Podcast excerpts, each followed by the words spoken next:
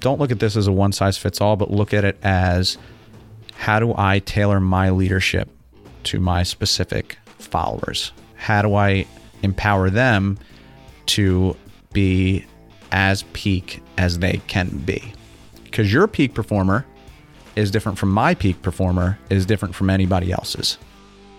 We're skinning cats, man. We're skinning cats. And as long as I, I judge things, as long as it's ethical, as long as it's legal, and as long as we're within policy, we're good, dude. We're good. Might not be the way that I would do it, but we have to kind of learn by doing sometimes, right? So we're mm-hmm. going to stretch that competency as far as we can go. And all I'm going to do is sit there and support.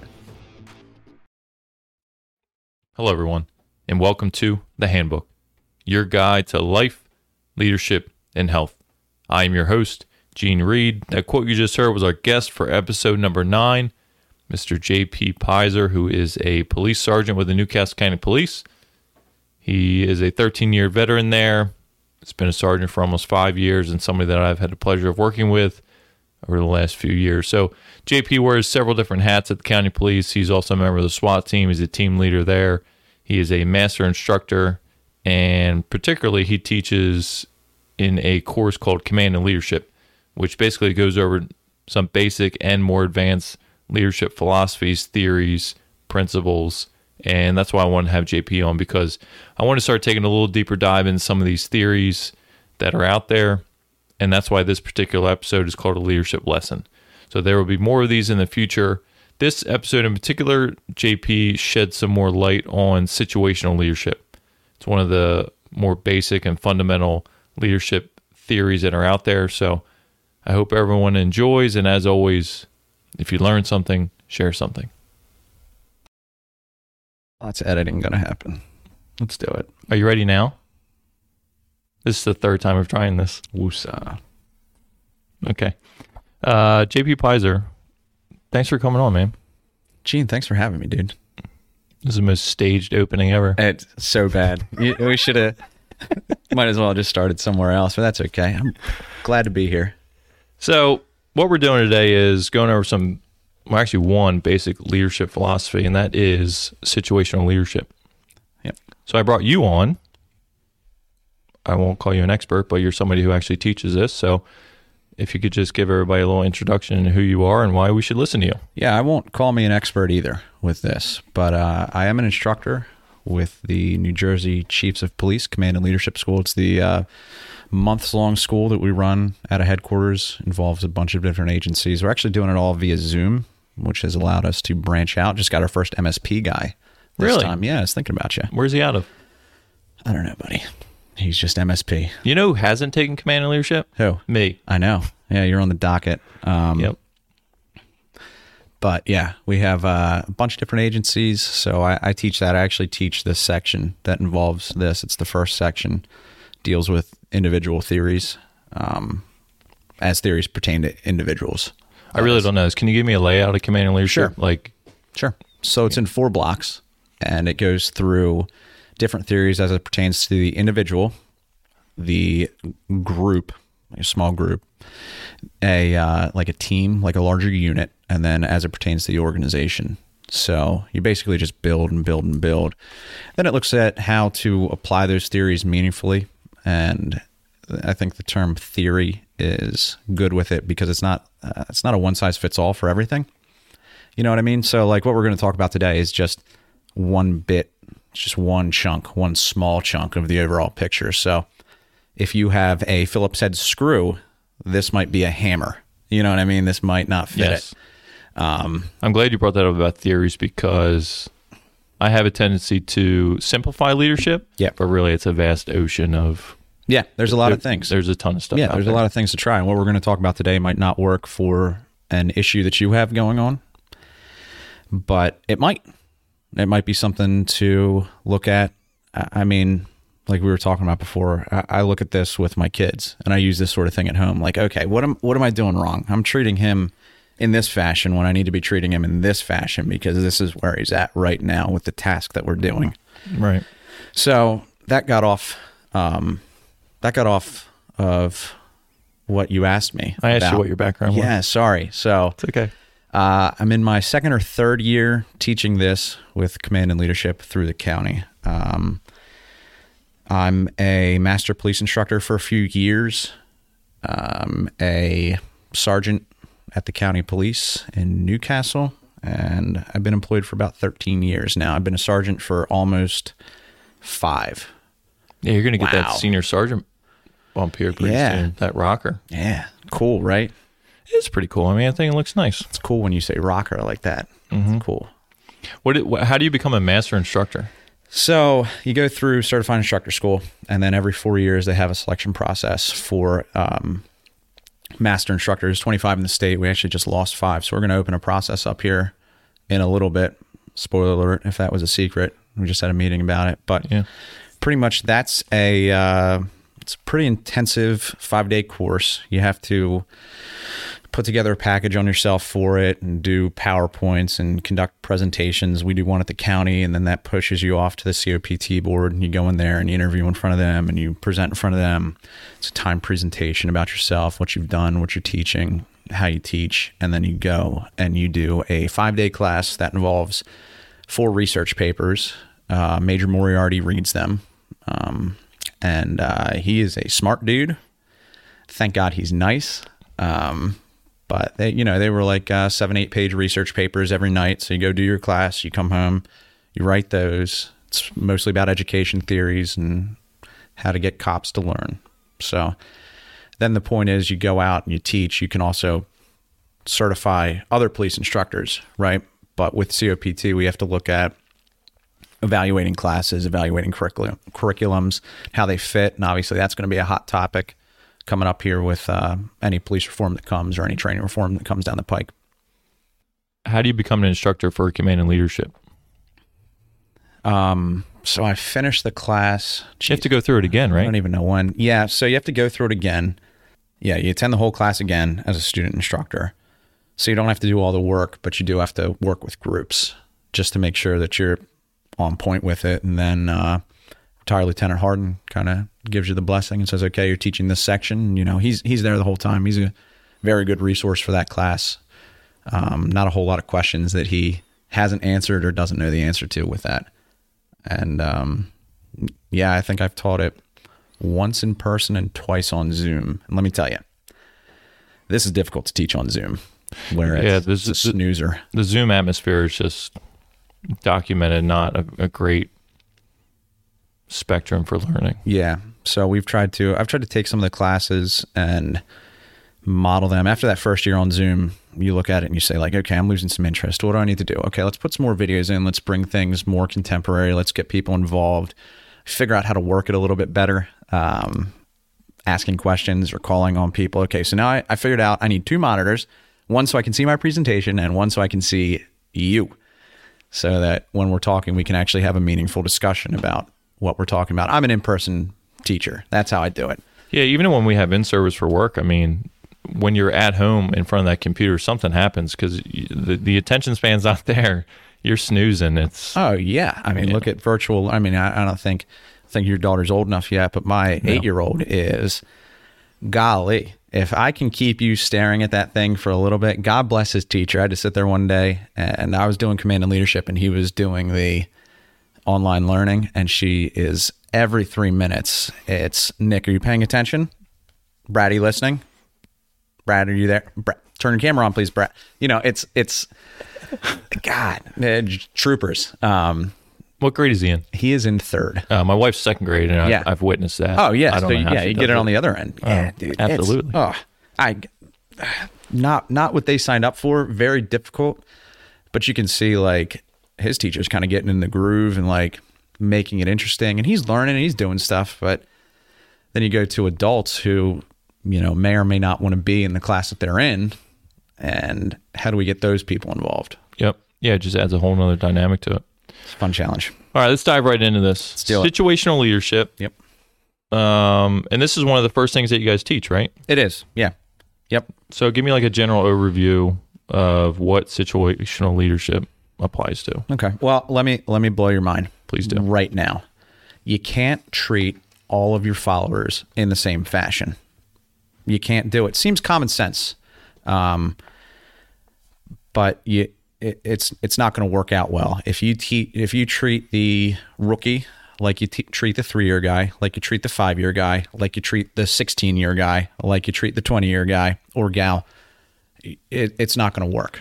It's just going to be detrimental rather than helpful. So, this theory talks about followers' developmental levels, where they are. They break it down in four categories, and it discusses it in two forms in the followers' competence. So, how good are they at doing their job? How proficient are they? Do they have the skills? Do they have the knowledge? Do they have the ability? And their commitment. So, how motivated are they? Um, how committed to maybe this particular task are they? How committed to the overall mission are they? Do they know the overall mission? You're going to get me going down a rabbit hole with mission here. I was just going to ask. So, like commitment. Uh, also, is it competence or competency? I always say competency. Am I wrong? I feel like I'm wrong. I don't, I don't know, dude. I have an English degree. I don't know. You say whatever you want as long as the, the problem with linguistics is if you say it and I understand it, then you said it right. Competency. It is. Competence, whatever. We'll get it. Yeah, commitment. I feel like that's a, that's a loaded word because is it is this commitment to the task we're talking about? Is this commitment to the whole organization? Like, Right. So let's let's subdivide that for a little bit. So um, commitment looks at motivation. So is it intrinsic motivation, extrinsic motivation? Am I self motivated, or I need somebody to give me a nudge? Right. And confidence. So where does confidence come from? How do we do that? Well, I I would argue that confidence comes from competence, right? Comes from that, and it comes from experience. So how do we build those things? And, and I think you can kind of see the progression of the follower's developmental level, right? Yep. So you can see as the skills grow, maybe confidence will grow. At some point, your skills are going to exceed the mission. So now your confidence and motivation is going to decrease. So how do we get that back up? And where do we want to eventually end? Well, we eventually want to end at a point where you have high competence and high commitment. You're good at what you do and you're motivated to do those things because the job allows you to. because the job allows you to. So that's where we want the follower to be. How do we impact that as the leader? That's the real question. So you and I are talking about it as far as our scope goes from the leader's point of view. How do we influence or I'll say I'll say a bad word. How do we manipulate our followers mm-hmm. to do those things? How do we manipulate them into becoming more skillful, better at what they do? yeah, in a perfect world, you would want them to just want to do it on their own. Right. Not always going to happen. Not not going to happen from jump, right? So look at somebody who's brand new. Look at somebody who's brand new, right? They're going to face a lot of failures, arguably. Someone on FTO is going to fail. It's going to happen because you, you don't have the competency. You don't have the skills yet. You went through the academy and then you're sitting in the car on uh, on FTO and you realize, whew, that's a little bit different. I'm dealing with real human people. So FTO is to build both of those things, but they want to be there. They've worked hard for six, seven, eight months, however long it is, to get there. So their commitment is through the roof, right? Yep. So how do we build those things up as the leader? How do we do that? W- what do we need to do? Well, we need to adjust fire on them, right? Mm-hmm. Again, you can't treat your FTO guy the same as you treat your FTO, right? You can't treat Yeah. your rookie in the FTO in the same fashion. There's a form of leadership, there's a form of autonomy that you give to that FTO. I trust you to do these things, right? That you're not going to have with the rookie. So, just like the follower developmental level, I'll segue into the leadership level, right? Or the leader behaviors is uh, how we talk about it. So, they talk about it in two ways, and it coincides with the competence and the commitment. So, they talk about it in directive and supportive. So, how much instruction, direction am I giving you? And how much support, how much am I trying to motivate you? How much am I telling you, like, yo, dude, you can do this? Am I providing that person? You can see that, like, where the mismatch might occur, Yep. right? So, like, if I have a rookie, let's talk about a rookie real quick. So, I have a rookie, low competency, high commitment. I really want to be here. I really want to learn how to do this. right? I really want to learn how to do this. What do you need to be as a leader? You need to be highly directive, and their support, their uh, commitment's already high. So we don't need a whole lot of like motivation going towards them, right? So you need to be very directive. Okay, I want you to do A, B, and C, and you're going to do it by doing one, and then two, and then three, and then four in that order, that specific way. Call me between two and three to make sure we're on track for four because they don't have the set of skills because they don't have the set of skills yet. Now imagine, imagine taking a 20 year old, a 20 year old, no, 20 we year. do have some 20 year olds. Yeah, we do. Uh, 20 year guy or gal, right? And they're handling a domestic or something that you get called to every day. And you call them and you say, I want you to do the same way that I'm telling the rookie how to do it. The smile on my face is so big right Yeah. now. Uh, they might hang up on you. right? But also, what's it going to do? It's going to undercut you as the leader that you don't recognize there are different developmental levels. Yep. Uh, some people look at it like micromanaging, I was just going to say that. I think, Yep. yeah. and I would make an argument that micromanaging can be a tool, Yes, but micromanaging is a problem when it's misplaced. absolutely. So, I think, well, and I'll just interject real quick. It's a tool in the sense of it, it's done for a short term period of time. If micromanaging is your leadership philosophy, that's when you're going to have problems. so what's micromanaging? Micromanaging is high directive, low supportive. Right. That's for the people who are low competence, high commitment, right? That's it. It works for them. Absolutely. Works for them. If you're not micromanaging your rookies, how do you know where they're at? You don't. Right. And they're just going to be flying by the seat of their pants and not know what they're doing. You kind of got to do it, right? hmm Absolutely. And not in like a malicious kind of way. You just need to make sure that we're developing developing on pace. That's it. Sorry, I went down a rabbit hole with rookies here. I like rabbit holes. So Rookies make sense because we we have rookies out right now. Yeah, I think it's uh, I think it's something that everybody can kind of relate to, and you look at it with um, just even new guy, new guy on a job, new task. You know, this this is person oriented, but I would argue that it can be task oriented as well. So maybe it's a task that you sort of know what you're doing, maybe you don't know what you're doing, and you want to do it. Specialized unit, CNT, SWAT, something something something like that where okay, so you're high competency, high commitment patrol person, right? Base job, you go into specialized unit and you think, whew, I don't, I don't know. I don't know if I know what I'm doing here. Like I really want to be here. I'm not really sure that I have like all the all the everything. Well, well duh. If you had everything, you would have been in that unit way before that, right? Yep. So now you just got to add your Rolodex. Things got to change. Yeah. So, as a leader, we need to recognize that when we're bringing new people into any sort of unit, any sort of thing. Um, new people onto your team, new people into your patrol section, right? You you have your own little fiefdom over there, and uh, you know I'm sure you do this, and you recognize, okay, I have somebody new. They don't they don't quite know exactly how I do things. They don't exactly know how I what the mission is. They don't know exactly what I want calls on, what I don't want calls on. So it's incumbent upon you to recognize that they're now back down to a lower level of development because by virtue of moving, they've relinquished some of their skills that they had from a different area because now thing the job's changing a little bit and you provide them with that.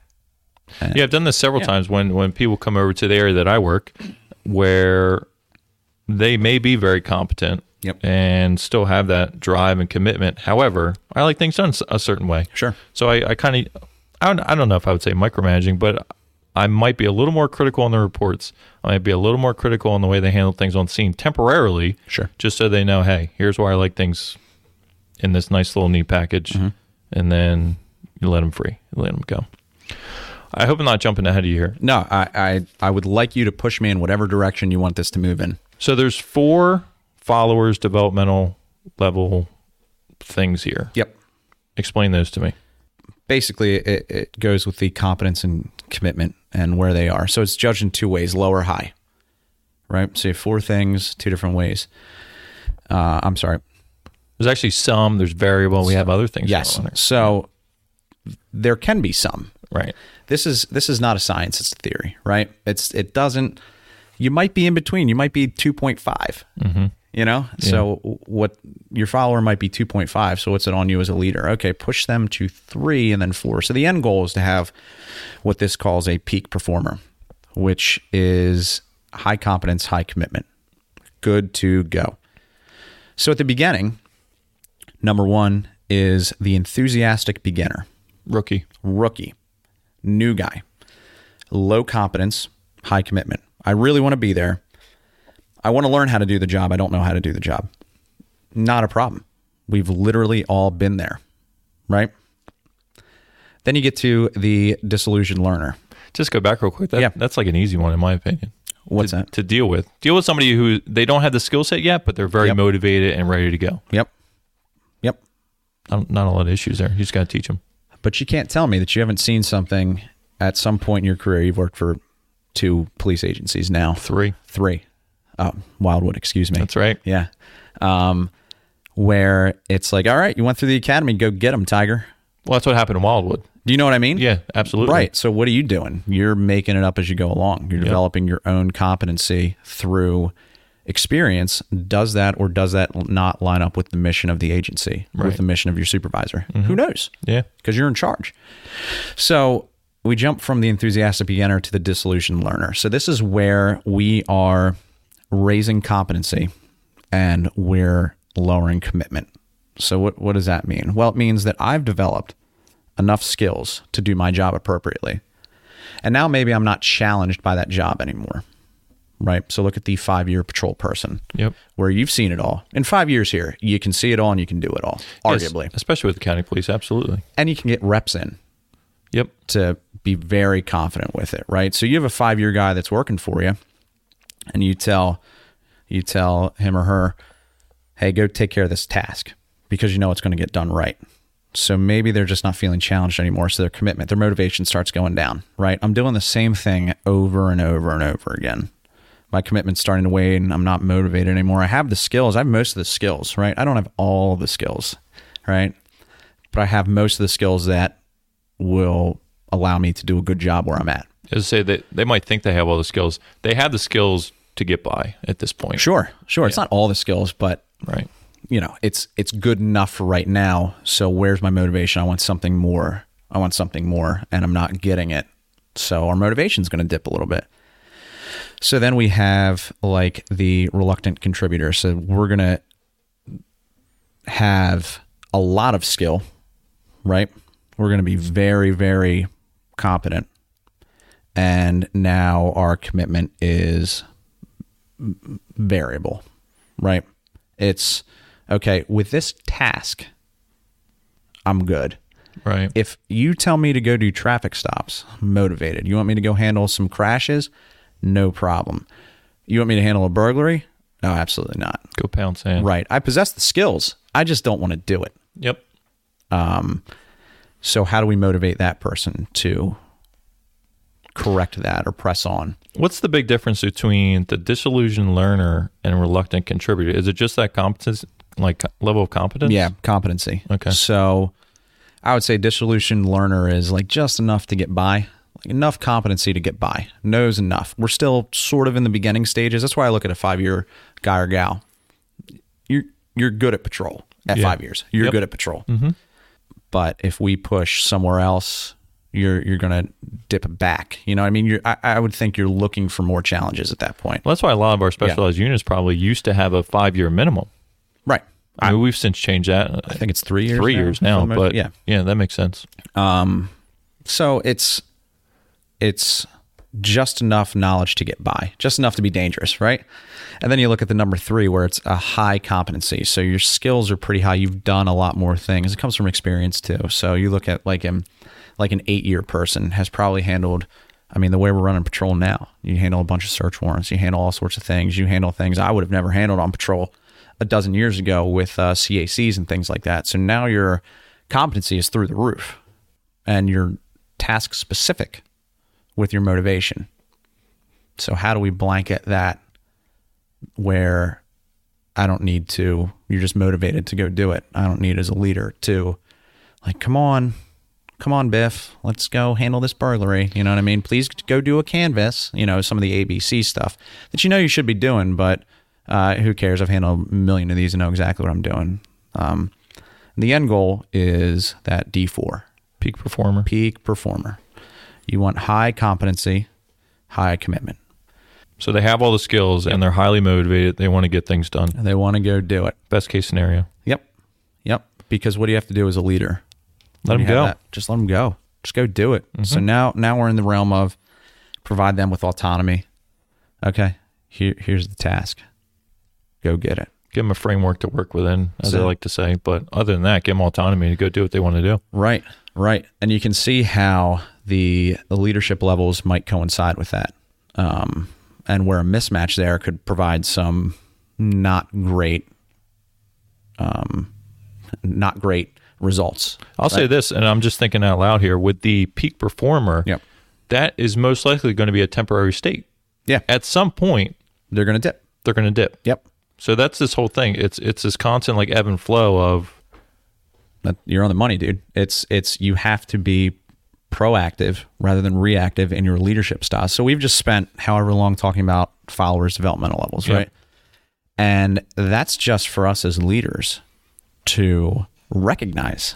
You know what I mean? It's not Yeah. really for us as leaders to go to them and be like, you know, you are an enthusiastic beginner because uh, you uh, you've exhibited low competency, but man, your Right. commitment. You know what I mean? Nobody wants to hear that. now. Um, so it's just for us to recognize and identify and try to quantify in some sort of way, right? We're, we're trying to take something that's qualitative and putting it into facts and figures here, Yeah. into a chart where you can say, okay, well, okay, so I have this uh, reluctant contributor. What am I going to do with um, with somebody who is high in competence and variable in commitment? Well, I'm going to try to increase their commitment because I don't particularly need to increase their competency, right? And like the example you gave, you gave an example of somebody who's really into traffic stops and accidents. Well, put them in a position to where they go do that. Right. Right. End of story. Right. So then you're going to provide them with something that they're motivated to do and they're capable of doing. And you're just going to have to wind them up and set them down. You don't need to sit there and say, okay, so there's a, uh, there's been speeding issues on road, whatever, right? I want you to go sit there and do radar and log all your tickets or, you know, whatever. You're just going to say, hey, here's the problem. You good to go fix it? Yep. Okay, Roger, go. Wind them up, set them down. So let's talk about leader behaviors if you, if you want to jump into Yeah, that absolutely. and how that and what we can do. So what we can do. So we talk about directive and support. So how much do we need to tell people what to do?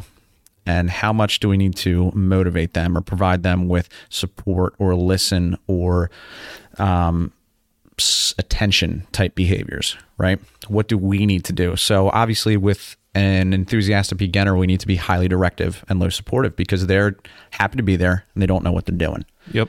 Um, in the cleanest cut terms where they sort of know what they're doing, right? And then you look at the disillusioned learner where we're building, we're building on that first thing. So now we have some now we have some competence, but we're kind of out kicking our coverage here. So what do we need to do? We are going to start being, you know, keep that direction. We're going to keep that direction going, right? Because we want to grow those skills, keep growing those skills. We don't want it to be stagnant with just what gets us by. And we're going to keep that support high motivate them, right? Give them attention. Because they're kind of in that in between zone. Right. Like they're they're going one direction or the other. Mm-hmm. They could go backwards. They could go forwards. So let's make sure they go forwards, right? They still they they're not perfect yet. They still don't have that high level of competency. So we're going to direct them, and we're going to give them that support. Right. Right. Directing and support. Both Right. of those two things are, are going to be high. And you can kind of see that. Um, I'll, I'll jump to an example later, but you can see how it really, really works in real life. Where, okay, so I want you to do A, B, and C, and I know you can do it because you've just completed this course of training, or you wouldn't be here if you didn't have some sort of skills with this, right? With a specialized unit, right? Right. you, you wouldn't we wouldn't have selected you if you didn't have these skills. So I know you can do this. Right. So there's some supportive type behavior and Here is how you're going to do it. Here's our SOPs. Here's how we do things. Let's go over them together. I, I know you can get it. You're you're good at it. You wouldn't be here if you weren't. So here's how we're going to do it. Right? That's not that's not going to that's not going to hinder anything. Right? Because the other way of doing it is bringing them into the unit, not giving that support, and just being like, "Well, yeah, dude, you're here. Congratulations, way to go. Yeah, figure it out." Figure it out. Good luck. and now they're lost in the sauce. Right. And what are they going to go down? They're just going to drift off. Mm-hmm. Right. It's you're you're going to have somebody who's lost. And the the goal with this is again is to push everybody to that peak performer in some form or fashion. And again, not everybody's going to be the same peak performer. Right. Yeah, well, I think peak, peak performer looks different for everybody. It's not always going to look the same for every guy. I think you also have to realize that. And I've talked about this on previous episodes. I think Jeff McGuire and I talked about it, but I have a certain set of standards for myself. Yeah. I that may not be the same set of standards for another person. You can't push them on everybody. You right. can't because we're all different. I've tried. And if you try to blanket, you're going to ostracize at least a few people. Yep. right? And this is more of an individualized sort of thing. So how do I adjust to you as an individual? You, how many people? Uh, how many people are, are under you? Gene? Nine. Nine. That's a lot of people. It is. That's a lot of people to look at here with this. Yep. But it's going to be worthwhile, Absolutely. right? Um, where And we? I'll say this of the nine, one of them has nine years on. Yeah. Everybody else is less than five. yeah. Ah, so you're So they're actually all kind of falling into the two and threes. two and threes Yeah. for the most part. So let's look at let's look at our threes, right? So we've done coaching, so then we need to go to supporting, right? Mm-hmm. So that's somebody who is has the high competency level, right? Some fundamental competency, not just at the task at hand or the job at hand, has some fundamental competency. Um, probably gained through experience, probably gained through training, right? Because you, you really can't go to a lot of trainings until you hit like three, five years here, Yep, right? exactly. So you're rocking and rolling at that point. Um, and you're just variable with your commitment. What's my job? I mean, okay, I kind of do want to do this. I kind of don't want to do this. So as a leader, what do we need to do? We need to support, right? Increase the motivation. Kind of look at and sit down and give some attention. And say like, what's going on? Is this saying support them in what they want to do? You know what I mean? Like because your your D three, if I'm reading this right, Yeah. High level of competency, and they just enjoy doing like a certain subset of things. So is this saying support them in those things, or just general support? So it you look at it with um, like providing them with some autonomy at that point. Okay. providing them with some decision making and facilitating their problem solving if if that makes Yeah, sense absolutely. so you might have a d3 who comes to you with with an issue whatever it is. Hey i want to do a search warrant on this house. And you say okay cool. You you have all the skills to do this. I know you do. So uh, go go do it. Let me know what you need. What's what's your thoughts on this? What are your thoughts on this? You know what i mean? Yep. what do you think you should do? And they're going to say, well, I think I should do A, B, C, D, E, F. And you're going to go, okay, that might not be how I do it. You're not going to tell them that. No. That might not be how I That's do a, it. But that's, that's a JP special right there. I've seen you do that numerous times. Where it's like, well, what do you think you should do? yeah, we're skinning cats, man. We're skinning cats. And as long as I, I judge things, as long as it's ethical, as long as it's legal, and as long as we're within policy, we're good, dude. We're good. Might not be the way that I would do it, but we have to kind of learn by doing sometimes, right? So we're mm-hmm. going to stretch that competency as far as we can go. And all I'm going to do is sit there and support. And then afterwards, we're going to debrief it. I'm I'm the king of talking about it. Unbelievably, we're going to talk about it later. But that takes confidence with as the leader to give your people that autonomy because you want to do it B, whatever B way is, and they come up with C. You know C will get the job done, but you're like, man, if you would just do B. But anyway, you let them do their thing. Yeah, you let them do their thing because you recognize. You take a look at this and you recognize their competency is high. They know what they're doing. Maybe they just need a nudge to say, "I know what you're doing too, and you're making the right decision here, and I support that." And they're never going to get to that high performer level if you don't allow them to do stuff. Yeah. You got to let them make their own decisions. Failure's got to happen, bud. It's got to happen. It's got to happen. Um, it's just got to happen, and maybe it's small failures. Um, that you can take and you can learn from. Okay, so so with the search warrant, this went well, that went well. This could have gone a little bit better. Maybe we plan for this next time. Okay, Roger that. Yep. And we do our debriefs. Like I, so I I run a uh, run what should be a five man street crimes team. Right now we have a vacancy, so it's a it's a four man team. But if we do something that's you know high risk or felony car stop or something like this, we sit down and we talk about it afterwards. Okay, here's what we did well. Here's what we can do better next time because we're always looking to grow. Uh, I'm sure it drives some of my dudes up the wall. So be it. Um, but that's how I look at and I assess competency here. Okay, so these guys know what they're doing, so I'm just going to let them go. How how much risk is in this play that we're going to do? Okay, then you call the call the play. Yep. You call the play. Uh, what are we doing tonight? You know, where are we going? How are we going to do this? What's our what's our deployment method? And you can gauge where they are in their developmental level, and then you can adjust fire with your leadership level. Because eventually, you want to get people to that um, peak performer, and you want to do that by really having low direction and low support. Here's the task, get it done.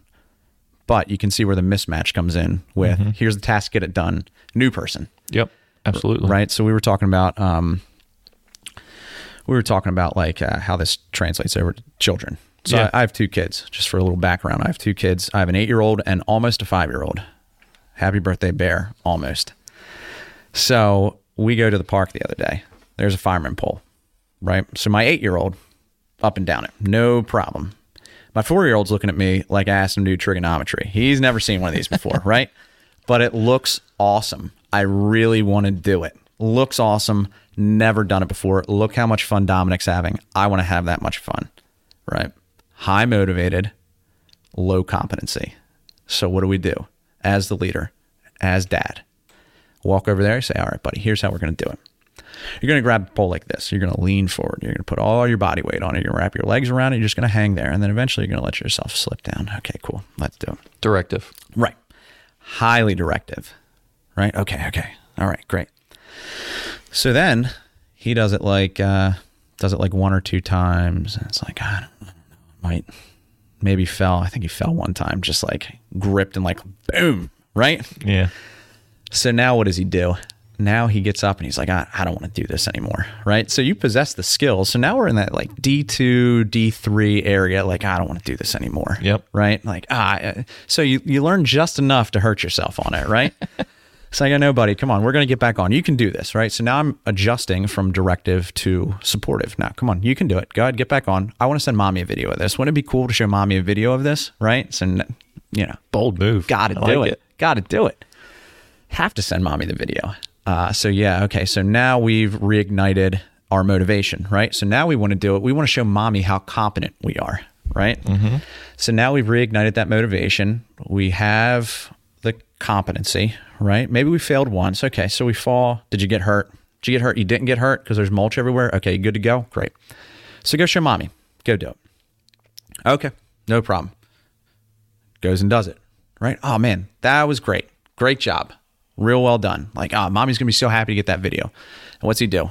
Goes and does it without being prodded some more. Right? So now he's just playing. Now he's Yeah. just doing the thing. What do I need to do as a leader, as dad? I don't need to direct anymore. Don't need to motivate anymore. You just step away. Um, it's ridiculous that it would be a fireman pole. Uh, that's typically not allowed at our house. You know what I mean? Right. Firefighter stuff. Yeah. You're a firefighter? No. Oh. my gosh. How dare you? I- That's a whole nother breed. I got to tell you, I don't really care about that whole like firefighter cop thing. I just think it's funny to play into that. so, uh, give me an example of this. Continuing with uh, the kid story. Yeah.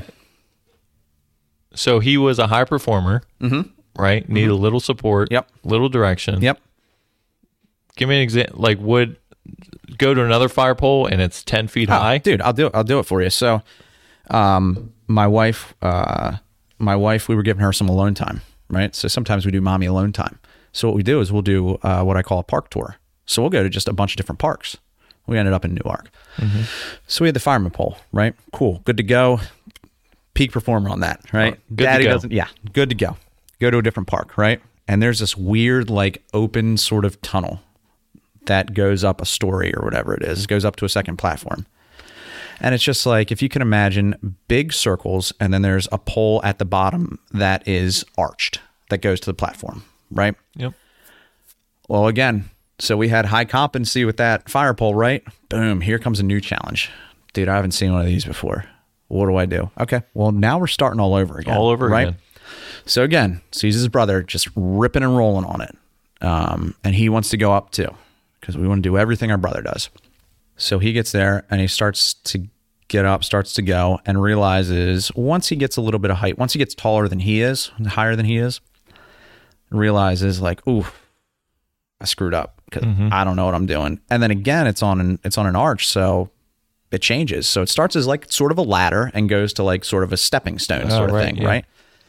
So he gets right to that like pinnacle where it starts arching, and he's like, ah. you just see like he really wanted to do it, and now he just realizes that he doesn't know how to do it. Yeah. Okay. So I get beneath him. I'm like, okay, put this foot here, put that there. Like, okay, we're gonna do it. And that actually took a few times because that was he was pretty scared because he went kind of high up. Yeah.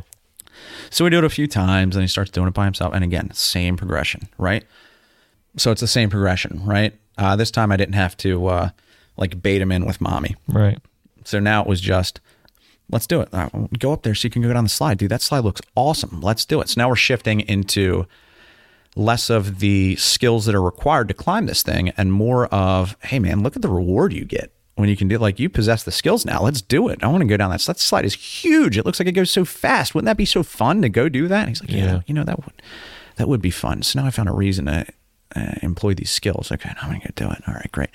Get up there like, dude, you made it. That's awesome. Great work. Go down the slide. Let's see the slide. Whew, that was real fast. You're going to do it again? You are? Cool, man. Go do it again. then eventually you just drift off into the ether and Yep. they just go and do their thing. Um, I, th- I think it works. I think it works really well from a from a leadership perspective. You know, in a work setting, like yeah, this works well. It's um, it's a little bit harder to recognize. A little takes a little bit more trial and error from a leadership point of view. But like at home, or like I always look at this as like working out. You know, we talked about we talked about if I was if I was going to say, hey, Gene, let's do let's do 100 burpees, Gene. Let's do 100 burpees, but we're going to do it in 10 minutes Yeah. and I charted out minute by minute. Okay, the first minute we're going to do it as an EMOM, but the first minute we're going to do 12 minutes and 12 burpees. Okay, is that cool with you? Are you able to do that? Okay, you are going to. Okay, we're going to get down the ground, and I want you to like really push hard off the ground, and uh, you know, bring your feet up between your hands, and then we're going to jump like super high. You're going to do that. I know you can do it. You know what I mean? Not knowing that I'm a peak performer at burpees. Right. So let's say I treat you as anything other than a peak performer in this, right? I provide you with so much direction. I chart it out like, okay, we're going to take the whole 10 minutes. If I tell you we're going to take the whole 10 minutes to do 100 burpees, I'm going to think you're silly. right, right. So what have I done? I've, I, I didn't do my research on you, who, who's my follower, right? And it's going to drive you through a wall and it's going to really undercut me as the leader because I haven't recognized your skill set. I haven't recognized where you are in your job. Which shows many many levels to that as far as like Yeah. this guy doesn't even know who I am. He didn't even take the time to learn about me. Right. I I'm I do 100 burpees with my eyes shut. Now I know more about burpees than he does. Now I'm questioning your Right. competency competency yourself. Right. Right. Now where are we? Yeah. So there's no problem with not knowing or asking as a leader, right? And and that sort of thing. Um, I got promoted to sergeant, and they put me in charge of uh, people who FTO'd me. You know what I mean? So Wow. it's uh, it's you have people calling you. Some of them are here, some of them not here anymore. Um, Dave Kajust was one of the best for that. He's a good dude. Mm-hmm. But he would call me and he would be like, "Here's what I got. Here's what I'm gonna do." So, thanks, Dave. I, you know, I really appreciate it. You know, thanks for calling me. Uh, did you think about doing A, B, C, and D? And he's like, "Yep, thought about thought about doing all that. I'm gonna take care of it. Don't worry about it."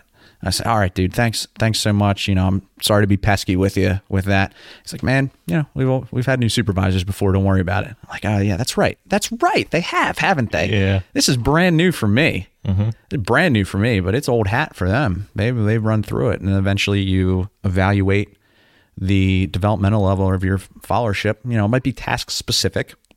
Might be task specific. Okay. Oh, you're handling this burglary. Okay. You know what you're doing. Great. You're property crime specialist. No problem.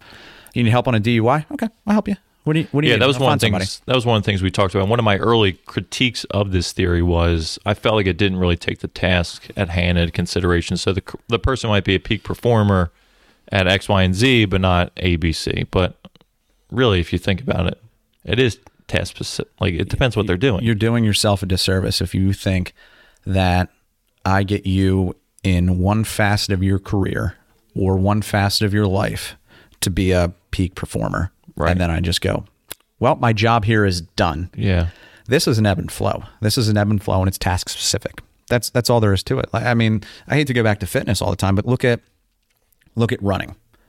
Um, look at something like that where if you take a little bit of time off, right? So like I took a little bit of time off from running over the winter because I'm a baby and it's cold. um, that's I mean, listen, I'll, I'll take a look at myself. Um, so where was I before? Like I didn't need any direction or any motivation. I'd wake up and go run. And that's it. So now I'm kind of like wavering, like, oh man, how did I do that before? I'm looking through some of my workout journals, like where, where was my pacing? Where was this? Okay, what's my strides per minute looking like? How do I need to do it? Okay, like I can do this. Let's okay. What am I going to do for myself? I'm going to pick out my playlist. Okay, great. Looking forward to listening to this specific thing. So I got to kind of like trick myself and motivate myself to get back to that peak performer Yep. right? Um, but with whatever lifting or burpees or whatever, I'm good to go because I've been doing that all winter. No problem. You want to ride a road road bike? Okay, cool, man. No problem. I've been doing that in, in the warmth and comfort of my basement because again, I'm soft. Big Um, baby. Yeah, big baby. Get the baby a bottle. Um, You- talked about running, but I'm on this uh, jujitsu kick now. But it's the same thing. Like I used to do it. I might have. Nah, I wouldn't even say I got to a D2, but I've always kind of been a D1. yeah. Um, same thing. Take a long break from it. Oh, I haven't wrestled since like maybe maybe the last time was like seven years ago. You put me on a mat right now, and how would you like to tap me out? Do you know what I mean? You you pick. You're gonna pick. You just let me know how you'd like it to be, because you know, um, as far as developmental level, like I was a C plus student, like wrestling and jujitsu, like real C plus, very average, Yep. right? So now where am I going to be? I'm not going to pick back up and be average again, No. right? So that's so that that actually This really applies to so many things in life. that really transitions me nicely to um, being a leader and a follower, right? If you want to be a good leader, let's be a good follower too, because you're always going to have somebody ahead of you and recognizing recognizing where you are. So, how do I take some autonomy of myself? So, I want to get to a point where my boss doesn't need to tell me exactly what I need to do and doesn't need to be like, "All right, Gepper, go get him." You know, I know you can do that. You know, like kind Yeah. of thing, right? Um, how do I get to that level? Well, I, I can demonstrate those sorts of things, right? I can I can get trainings, I can get experience, I can handle things competently, and then um, you know w- when you have like an outside cat and it just brings birds to your doorstep, right? You're not like, okay, cat, go get a bird today. You know what I mean? Like I I can just be that cat and I can drop the bird off and be like, good bird, right? My boss can be like, great bird, and that's it. You know what I mean? I can demonstrate that level of competency. I can understand the mission. I can clarify the mission. Hey, sir, how do you want this done? You would like it done like that? Roger that. I'll take care of it just like that. No problem. Be a little proactive in a followership too. But that goes with uh, a lot of different things. You know, whether it's fitness, how do I want to achieve this? Okay, where am I on this chart level? Where am I in my developmental level? Okay, cool. I think fitness is weird because you're the leader and the follower. Yeah, and probably conversation for another time. But I was going to ask the question. I don't think you're going to have an answer for it. But what do you do if you have the leader who just doesn't want to change and just keeps putting you in the wrong category? So it's it's difficult. And I do think that's a discussion for another time because that's that goes down a whole different rabbit hole of followership. You mean you shouldn't ask them, "Have you been to command and leadership?" You should ask them and then judge them harshly if they haven't. Um, harshness and uh, side-eyed glances. But so basically, it's just like a, a little one-off right now of like trying to adjust followership level. I, I think you can probably force that just a little bit, or or we'll pull a page out of old Jocko's book, right? We'll put the ego aside because this this kind of goes into that. So if I really motivate you and you're like, dude, I know what I'm, or I really direct you, and you say, dude, I know what I'm doing, right? Mm-hmm. Um, that's you, you might lash out at me like in an informal setting, Right. right? But if I structurally outrank you, what do we need to do with that? Well, we might need to swallow our pride and be like, no problem. Yep, Roger that. We're skinning cats here. Yep. no problem. You want to tell me how to do this thing? Roger that. Let me take a note. Okay. But I think that if you show that you are understanding, if you demonstrate your understanding as a follower, um, I mean, how many different leaders have you worked for? Yeah, a ton. I was just going to say, like, unless a person is really being vindictive Right. and they recognize that you can do the job, they're going to let you go do it. I, I'd agree. As long as you can show that you're on the same page of music, we're, we're understanding the mission altogether. We're understanding the uh, tactical plan of how to achieve that mission. Okay, here's the strategic plan. Here's the overall goal, and here's the tactical plan, exactly how we're going to do it. Okay, roger that. No problem. Might not be my tactical plan, but I understand that should I ever progress to that leadership position, I might change that sort of thing. Or I might see where it works, or what works, or what virtues have about it. Um, but it comes into kind of putting that ego aside a little bit sometimes as a follower and being like, okay, no problem. Let me write that down. I got it. Got it. I might not wholeheartedly agree with it, but in a paramilitary organization like you and I are in, if somebody of superior rank comes to you and says, do this thing, the answer is like, well, sir, I think it could be done in a in a very specific, different set of ways. No, it's it's okay. Roger, I'll take care of that. How would you like that? And then asking clarifying questions. Okay, so maybe maybe that leader to you is being uh, high supportive, right? Like, hey, you can do this. Go get it. And you're like, dude, I don't know how to do this. So maybe you go to him and you say, hey, sir, I need some, or ma'am, I need some more direction on this. I, I, Yep. I need some more direction. Um, or you go to them and say like I th- I think I think I know how to do it. What do you think of this plan? That's how we ask for more supportive behavior, right? Yep. So no, that's a good plan, right? Eh, that's a that's a decent plan. I mean, I I recently experienced that going through. Um, I think I've been a team leader on our SWAT team, the junior team leader on our SWAT team for about a year, right? And I've progressed straight through this. I'd been a cop for a dozen years. You know what I mean? So like uh, 11, 12 years. Um, but it's not beneficial for me to step into a new position and be like, I know what I'm doing here. Get out of the way. Right. So it started with like, here, here's my operation order. What do you, can you take a look at it? Okay. I'm thinking of doing this. Is this like in our standard operating procedure? So like now I'm moving to like a two, like I have some company and I've done a couple of them. Like I'm thinking of doing this thing. I know we trained this. You think it's a good thing to try? Yeah, I think it's a good thing to try. Okay, Roger that. Got a little more support going on, right? And then we're we're dealing with more support as competency grows, and eventually now it's just like uh, here here you go. Here's the op order, and they go okay, and that's that. Because the other side of that is being a peak performer on patrol, coming into SWAT, being a team leader, still thinking you're a peak performer. Right.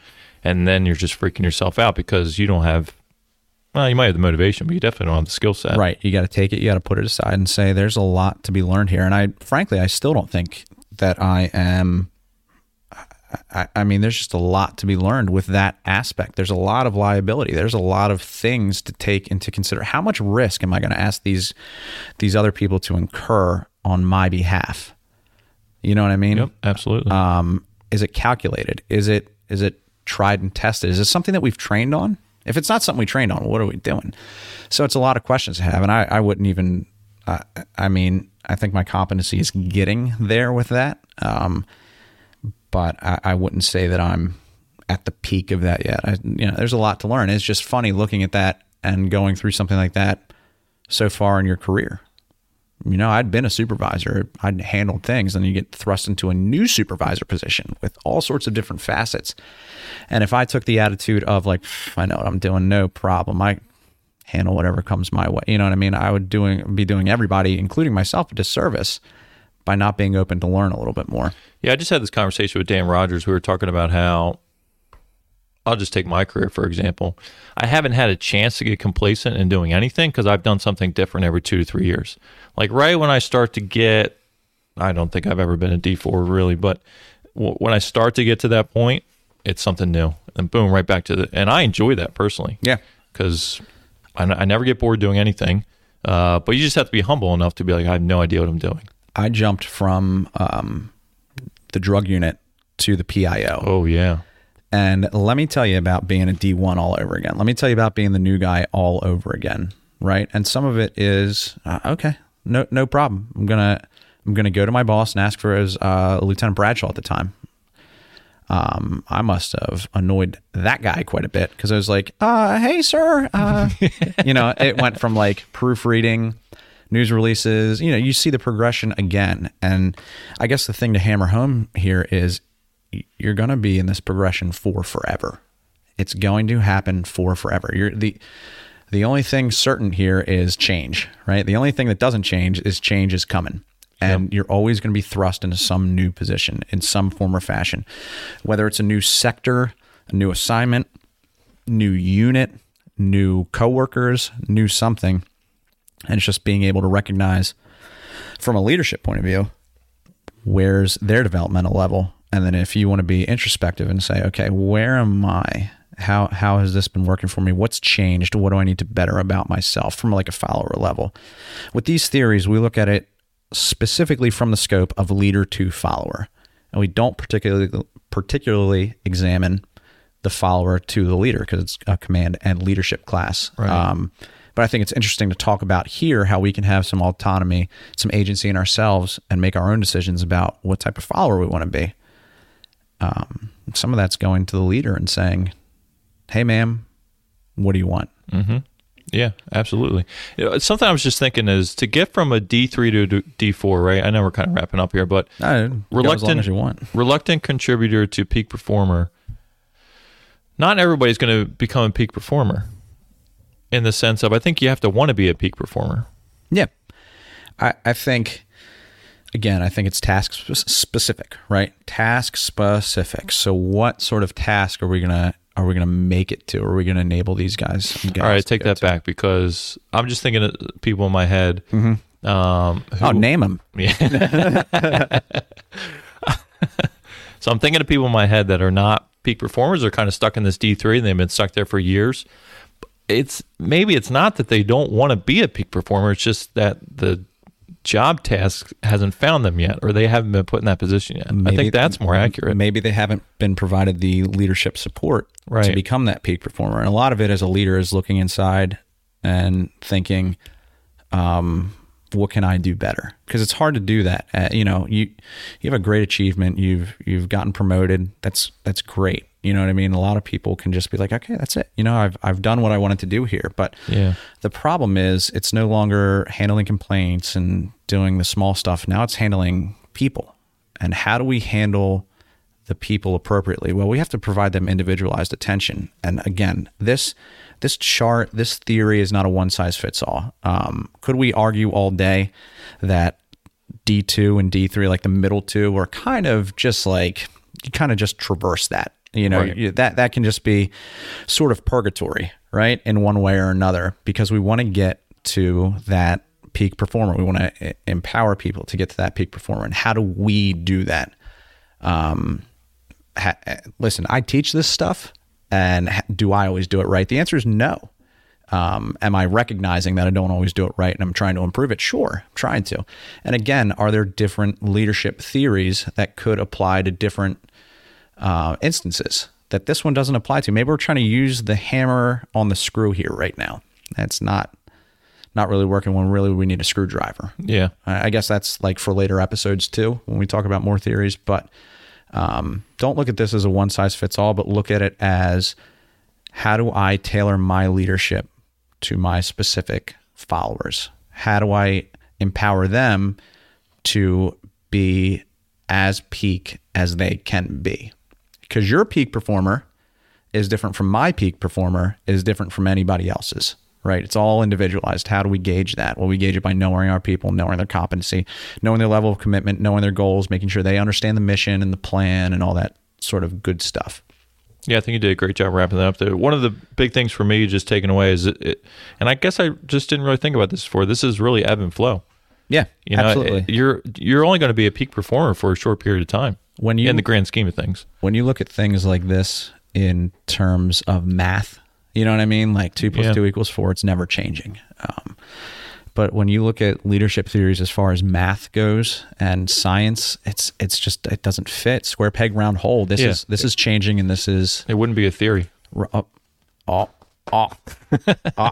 put put that in the dissertation, doctor. I had one more thing I was going to end with. okay. I can't remember. Do you want to think Um, about it? Do you want to just put some dead air on and just think about it? I'm looking through my notes now, and I got nothing for you. I think. Yeah, I was going to ask you if you had anything else you wanted to end with. No. No, great. Excellent. Yeah, let's end it there. Thanks for coming on, man. Thanks for having me, Gene. See ya. I see you right now. You say see you later, but I see you right now.